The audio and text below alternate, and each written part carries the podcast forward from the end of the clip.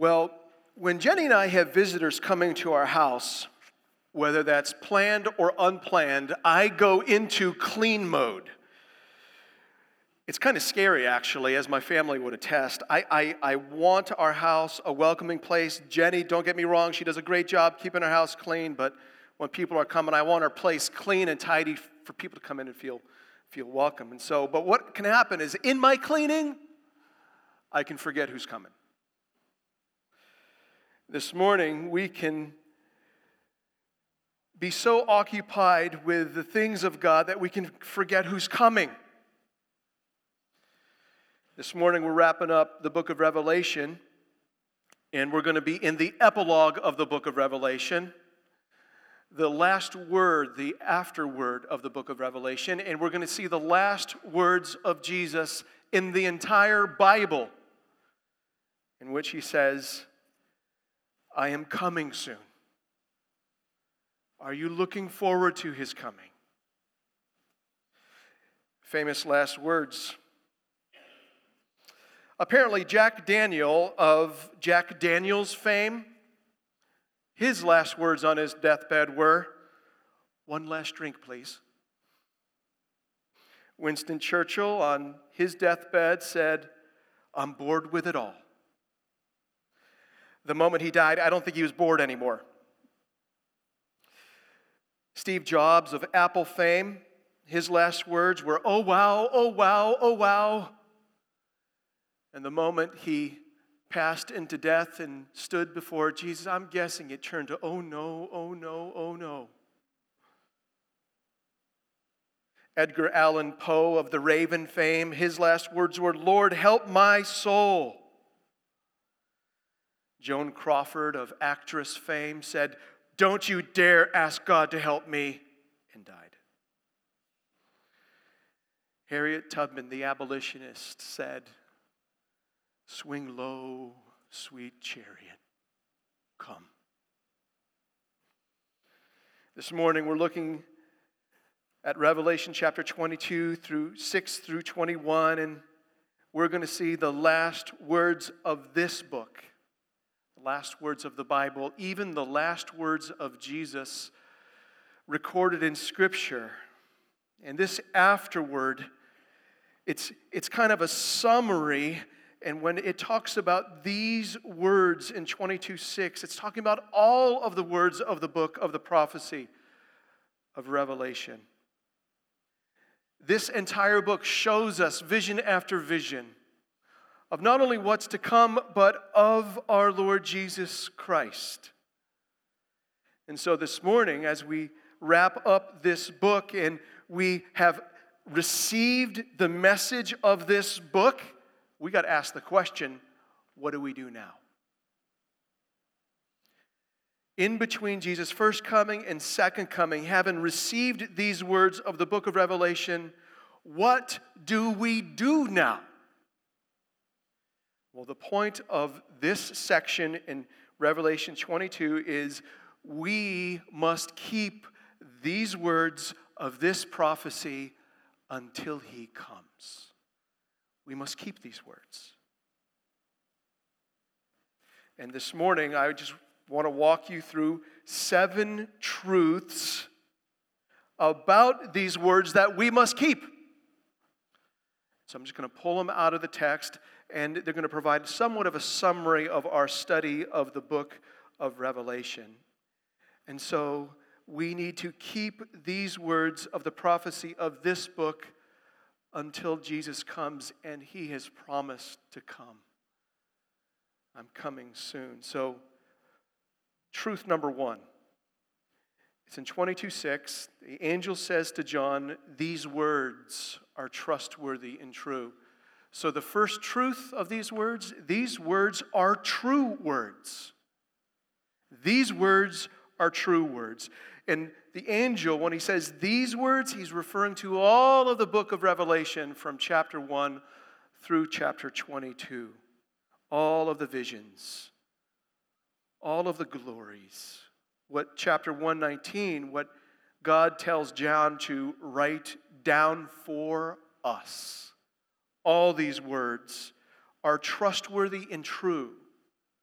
Another way you can say that trustworthy and true, you could say that these words of this prophecy are reliable and accurate because they are God's words, revealing reality. I'm not sure if you noticed this, but in verse 6, these words are trustworthy and true. And then we read, In the Lord, the God of the spirits of the prophets, has sent his angel to show his servants what must soon take place. In that little section, there is a process of transmission of these words that start with God, go through his prophet, and land in the church. These words are trustworthy and true because they're originally from God. These words the book of Revelation, these are God's words. They're true, they depict reality. They show us what is to come. Did you see the show? He has sent his angel to show his servants what must soon take place.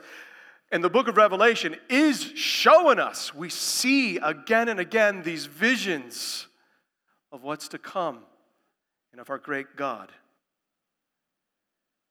These words are reliable and true because they are ultimately from God and they show us reality. And if I were to sum up, what is the reality that this book shows us, what God is showing us? He is showing us this that all of humanity is basically split, split into two groups of people those who belong to the Lamb and those who belong to the beast, and one is worshiping the Lamb and one is worshiping the beast, and God is gradually moving all of history until that one great day in which He judges all.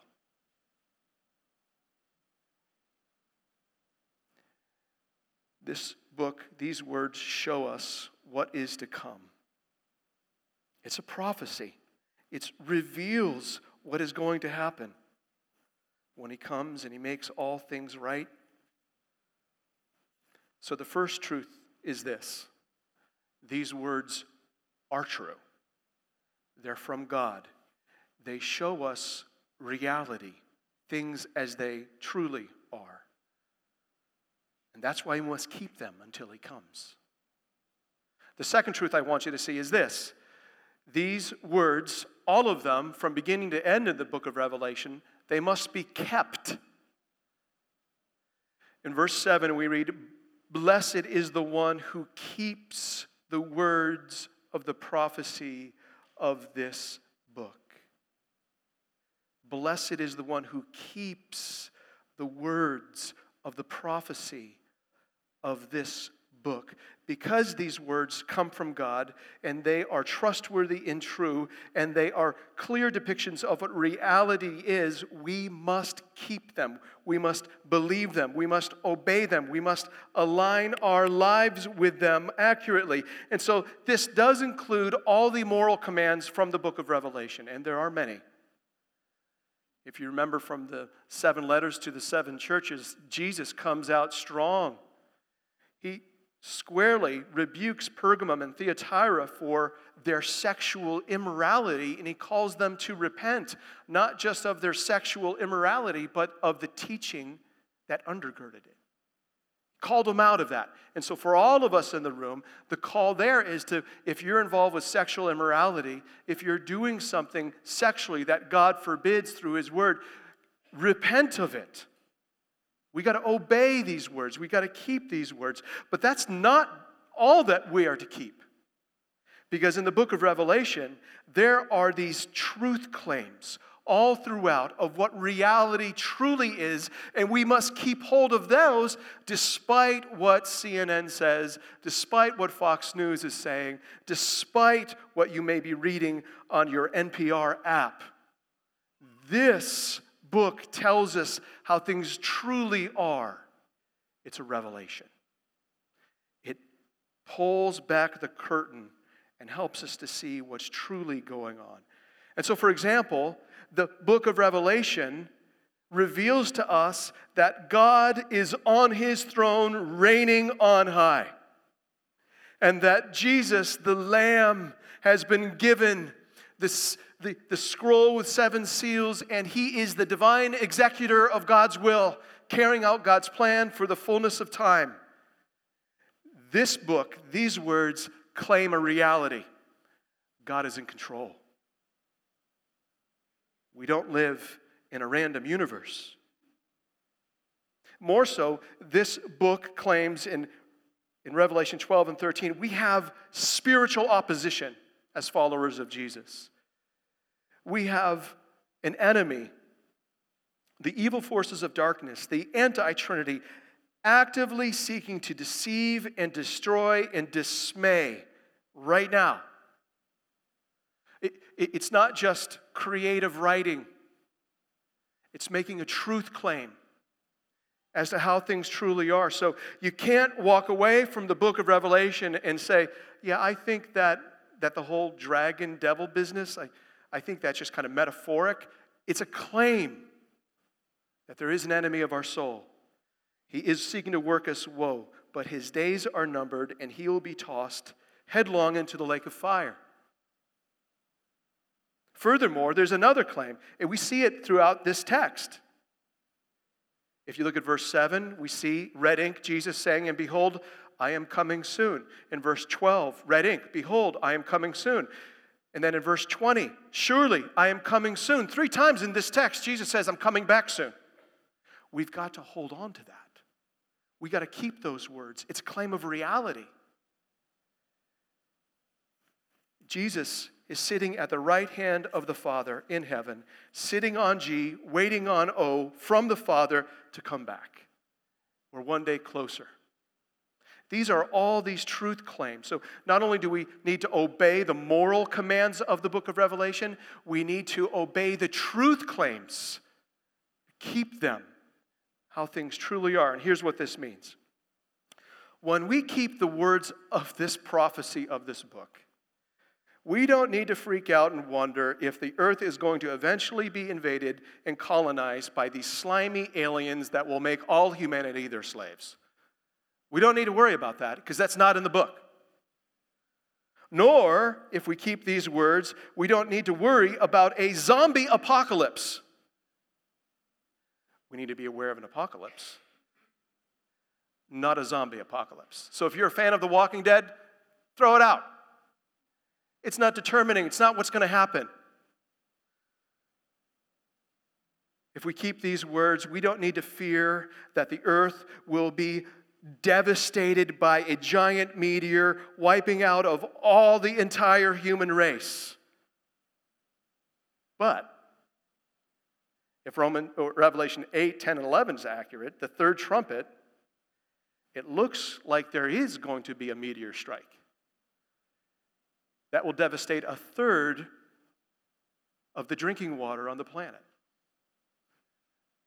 That will result in the deaths of a third of humanity.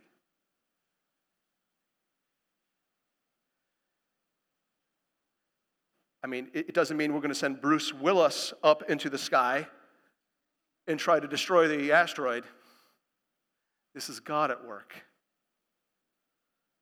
If we keep the words of this book, it means that as we are paying attention to global warming happening all around us, if you keep the words of, these, of this book, it raises the possibility of a third explanation for global warming. Explanation number one natural causes. Explanation two for global warming it's human intervention, the result of human activity. The explanation three of global warming is that it's actually God at work allowing the earth to heat up. Revelation 16, 8 through 9, the fourth bowl judgment. The sun was allowed by God to scorch people by its fierce heat. It's possible. It's an explanation. It may happen. We must keep these words. And when we keep these words, we don't need to despair that the bad guys are going to get away with it because there is a great white throne judgment coming. So, these truth claims of this book function in our lives of what reality truly is. Did you notice in verse 7, the blessed. Blessed are those who keep the words of this book. Blessed is the one who obeys. Blessed is the one who does the words of the prophecy of this book. This is the sixth blessing pronounced on those who've been bought by the blood of the Lamb, who obey him. It's the six of seven. The seventh blessing is in verse 14 Blessed are those who wash their robes. To be blessed means to experience God's unmerited grace, undeserved favor. The Old Testament described it as when God would shine his face upon you. God shines his face upon us, not because of anything we have done, but because he's a God of grace. So here's what this means when we read these blessings in the book of Revelation. We keep these words not to be blessed. We keep these words because we already have been blessed. We've already been bought by the blood of the Lamb. And so those who've been blessed with salvation live faithfully to the Lamb, and they are a blessed bunch. They have washed their robes and made them white in the blood of the Lamb. So when you keep these words of the book of this prophecy, the result is obedience to Jesus. Persevering through hardship, tribulation, which are surely to come. The result is faithful discipleship to the Lord Jesus Christ. Okay, we've hit the first two truths, now the last five, and we're going to speed up the pace. The third truth is this these words must not be sealed. In verses 10 and 11, we read, And he, the angel, said to me, Do not seal up the words of the prophecy of this book, for the time is near. Let the evildoer still do evil, and the filthy still be filthy, and the righteous still do right, and the holy still be holy. There's some Old Testament background you need to know. In the book of Daniel, God reveals these visions to Daniel of what will happen in the distant future. And so in Daniel chapter 12, verse 4 and verse 9, God tells Daniel, after giving these visions, to seal up the words of the prophecy of the book until the end. Here in verse 10, stark contrast to Daniel, which was intentional, the angel commands John to not seal up the words of the prophecy of this book. And why not?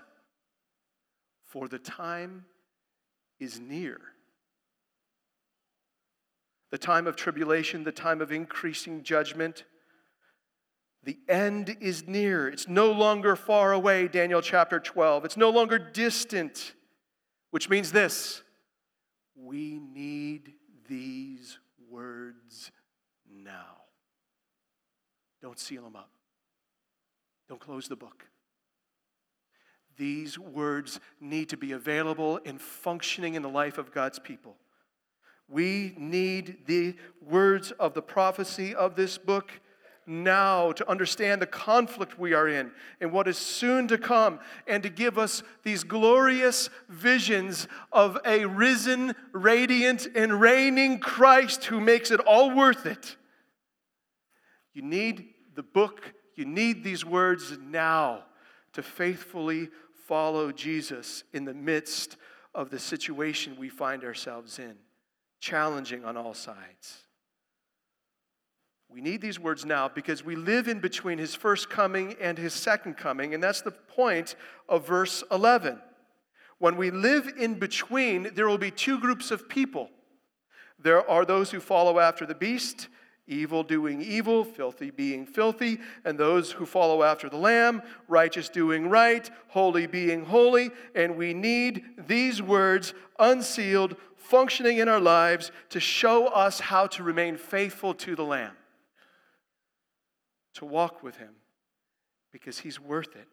So, brothers and sisters, here we are at the end of the book of Revelation, and I need to tell you don't close it up. Don't come back to it in two years. Don't think about our working through the book of Revelation from September of 2018 to June 2019 as a notch we put on our belt. This book, these words are to be functioning in our lives. We're to live by them. We are to keep them. We need them now. So that these words, don't seal them up, don't put them away. Let them speak. The fourth truth about these words is that these words warn.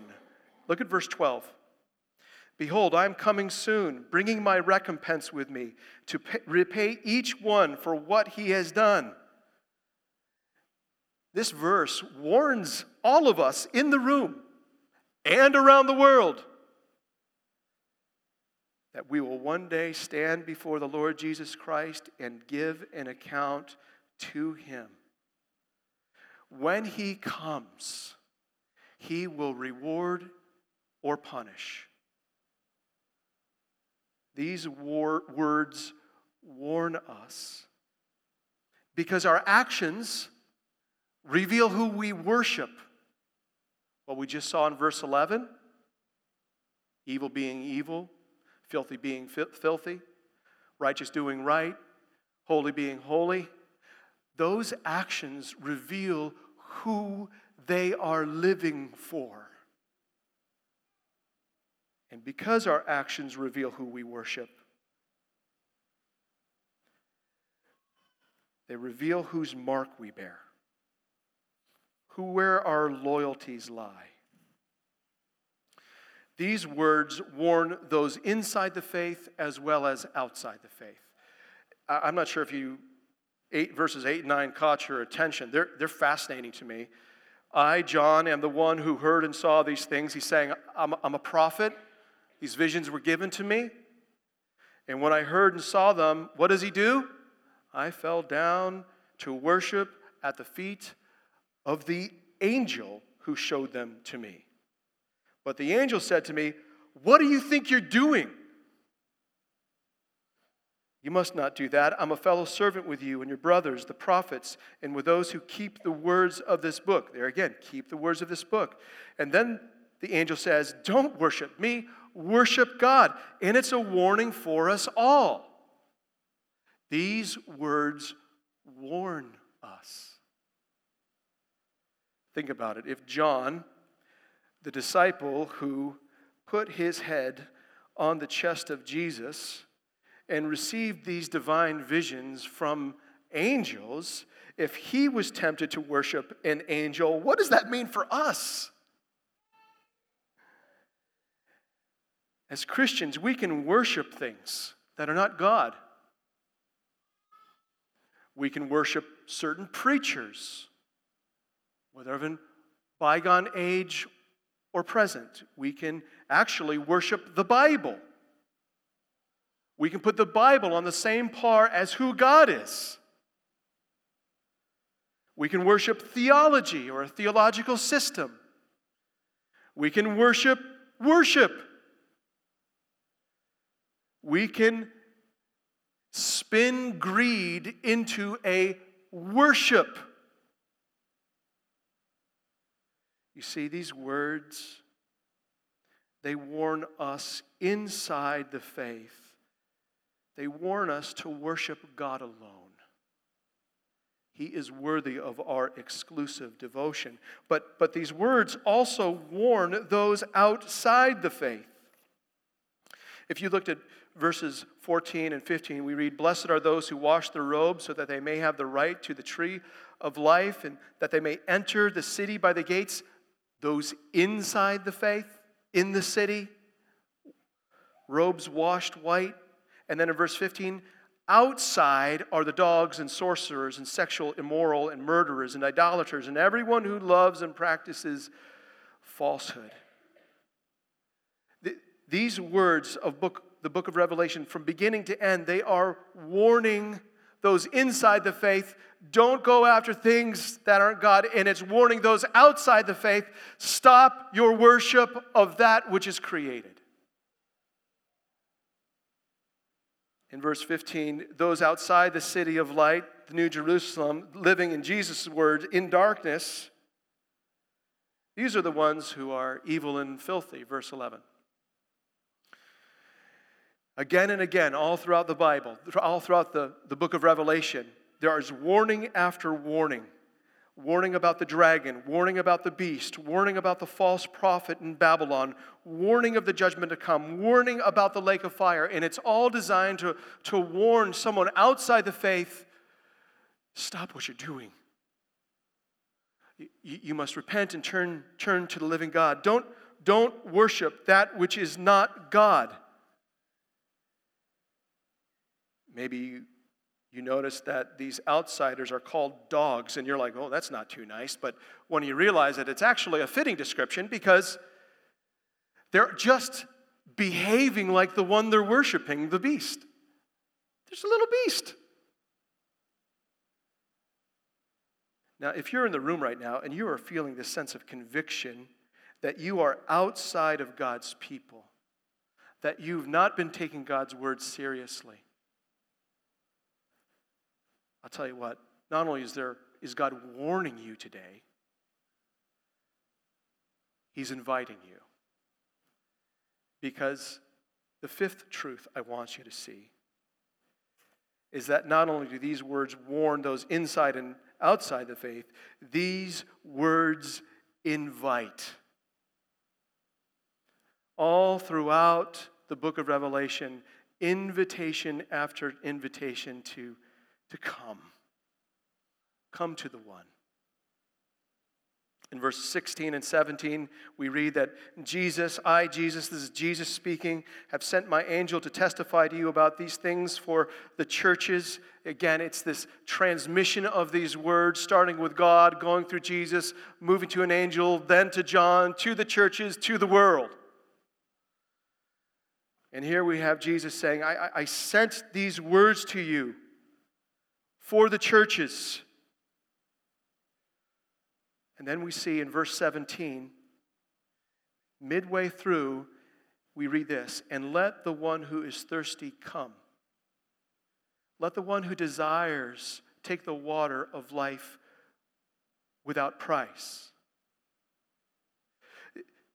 The one speaking is described as the root and descendant of David. Verse 16. It's a claim of messiahship, of kingship, of authority. He's described as the bright morning star. It's a picture of hope. So, this king, who is the giver of hope, is calling out to those on the outside and thirsty come, come drink of the water I give. Come and drink. There's an invitation here. These words invite those who are thirsty and on the outside to come in and drink of the water of life. And from 22:1 we learn that this water flows from the throne of God in the New Jerusalem. To drink the water of life that Jesus offers is to come under the life giving authority of God and the Lamb. Do you remember in John 4, Jesus is speaking of the woman at the well? She had gone through a lot of men. And, and Jesus says to her in verse 14, Whoever drinks of this water that I will give will never be thirsty again.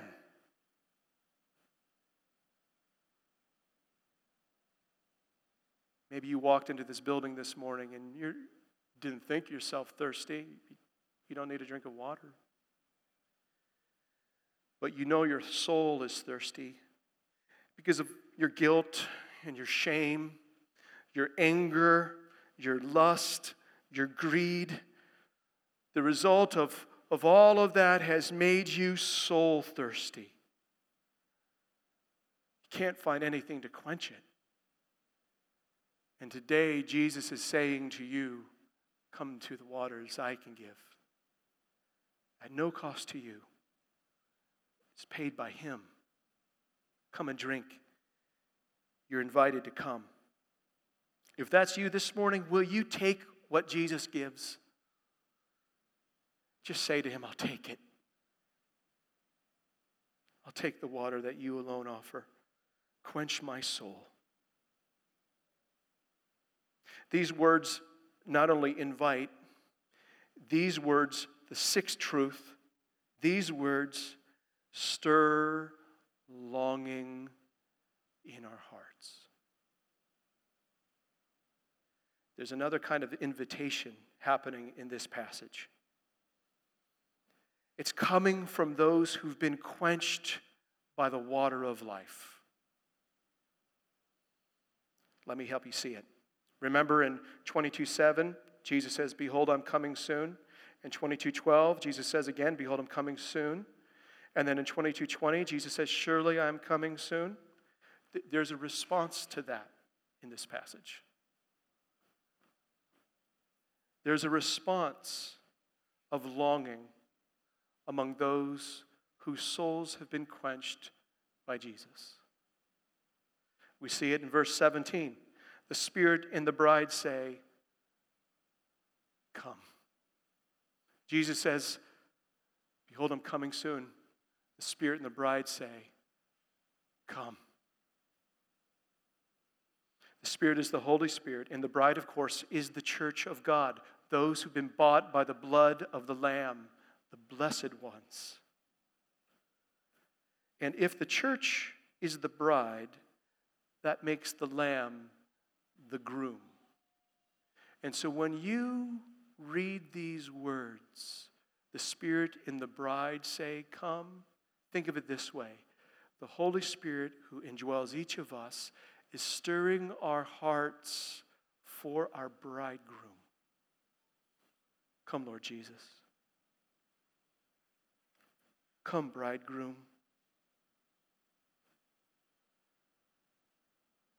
But we also read, read, and let the one who hears, verse 17, say, Come.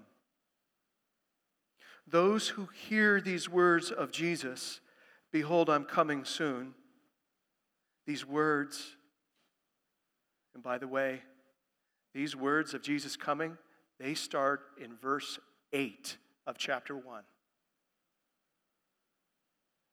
The one who hears these words let him say, Come, Lord Jesus, come. And in verse 20, John, the prophet, the apostle, he hears Jesus say, Surely I'm coming soon. And, and John himself says, Amen. So be it. Come, Lord Jesus. Come. Why are all these people saying, Come? Because all of their souls have been quenched by Jesus, and their greatest longing is for their bridegroom who's saying, I'm coming soon. But, but you may be sitting in your pew saying, Wait, hold on a second. John was given this vision in 96 AD. If Jesus said, Then I'm coming soon, uh, that is a really long soon. In 2 Peter 3 3 through 4, Peter describes scoffers who scoff at these very words of Jesus, in which he says, I'm coming soon. The way that Peter describes it is these scoffers are saying, Where is the promise of his coming? For ever since the fathers fell asleep, all things continue as they were that the first generation has died and nothing's changed. Where, where's your Jesus? He hasn't come, and he's saying he's coming soon. And here we are almost two millennia later. Since he said these things to the churches, you know it can raise in your heart? It can make you wonder are these words trustworthy and true? I am coming soon. In 2 Peter 3 8, 9, and 10, Peter answers the scoffers and those of us who wonder how much longer? Why the delay? Peter says, But do not overlook this one fact, beloved, blessed, that with the Lord one day is a thousand years, and a thousand years one day. The Lord is not slow to fulfill his promise, as some count slowness. In other words, Peter answers, God does not work on your timetable. God has a different timetable. But that's not all he says. He then goes on to say, God is not slow to fulfill his promise, I'm coming soon, but is patient towards you all, not wishing that any shall perish, but that all should repent. So, not only on a different timetable, he's got an unfinished task he's doing. And then Peter says, But the day of the Lord will come like a thief, imminent, unexpected. So when Jesus says three times in Revelation 22, 6 through 21, I'm coming soon, he means it. He's just working off a different timetable and finalizing an uncompleted task. The delay is so all those written in the Lamb's book of life will repent and wash their robes white in the blood of the Lamb, Revelation 7:14. And as we wait for him to finish his great harvest, Revelation 14, those of us with quenched souls, we say, Oh, come. Come, I don't know how much longer, but come, come. His promise stands. Surely I am coming. So let me ask you this question this morning Is your soul longing for your bridegroom? Or is your soul longing for something else? When he comes, and he will come, remember what he brings a new heavens and a new earth, a new Jerusalem, no more tears, no more sin, no more struggle, no more threats. I was threatened this week. No more conflict, no more fears, no more anxiety, no more depression, no more hatred, no more disappointment. No more. No more tears. Come, Lord Jesus. 1 John 3 2 says, Beloved, we are God's children now, and what we will be has not yet appeared, but we know that when he appears, we shall be like him, because we shall see him as he is. I am coming soon, like a thief, anytime. The seventh and final truth about these words is my favorite.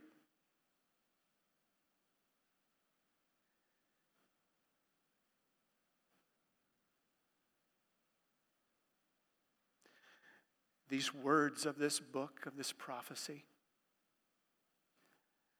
they show us time and time again what's to come, yes. But even more gloriously, it shows us our Jesus. It's a magnificent, magnificent book revealing the glory of our Christ. It paints glorious pictures of who he is. Here in our passage, we learn that Jesus is the Alpha and the Omega, 113. He's the first and the last, the beginning and the end. And you can look at the beginning and the end and say, well, that's interesting. You know what the claim is? He's the source of all, and He is the end of all. All things exist by Him and for Him. That's the claim of those three words. But we also, he's the root and descendant of David. He is David's greater son. He's the bright morning star. In him is our hope. Revelation over and over again paints these big pictures of Jesus for us because they're true. And God knows what we need when life gets hard. He's showing us over and over again how worthy is the Lamb who was slain. Endure. If you flip back in the book of Revelation to Revelation 1 1, the first five words of this book say, The revelation of Jesus Christ. The revealing, the disclosing, the unveiling of Jesus Christ. And so in chapter 1, 12 through 16, we see this glorious picture of the risen, radiant, and radiant Christ. Remember those fire eyes? He's holy. Chapter 5, the one seated on a throne holds up a scroll. An angel says, Who is worthy to take up the scroll and break its seals? And then in 5, 5, and 6, the Lamb who was slain is standing in the middle of the heavenly entourage and he takes the scroll, and all of heaven bow down and worship the Lamb. That is the one who's saying, I am coming soon. In chapter 12, there's a child born of a woman, and the dragon sought to devour him. But this child is the fulfillment of Psalm 2:9. He will rule the nations with a rod of iron. That is the one who is saying, I am coming soon. Chapter 19, the rider on the white horse, he returns faithful and true with the word of God. He has a name that only he knows, and the greatest title, the King of Kings and Lord of Lords. This is the one who's promised, I am coming soon. He is the millennial king reigning over the old earth during the thousand year reign. That's who's coming. He is the judge on the great white throne. That's who's saying, I'm coming soon. And in chapter 21, this one who's the temple of the New Jerusalem, who lights up the place with lamb light, the one whose face we will see, he is our bridegroom. And he's saying, I'm coming soon, bride. I will wipe away your tears. These words show us Jesus.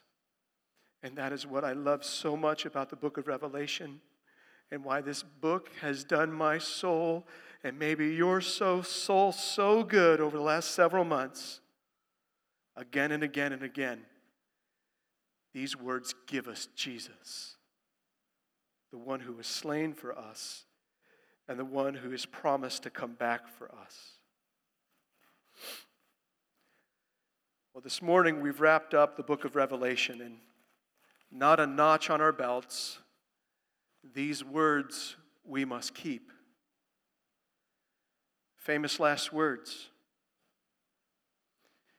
The book of Revelation, even the entire Bible, closes on these words Surely I am coming soon. So, how must we live having received these words and yet Jesus has yet to return? We don't seal them up.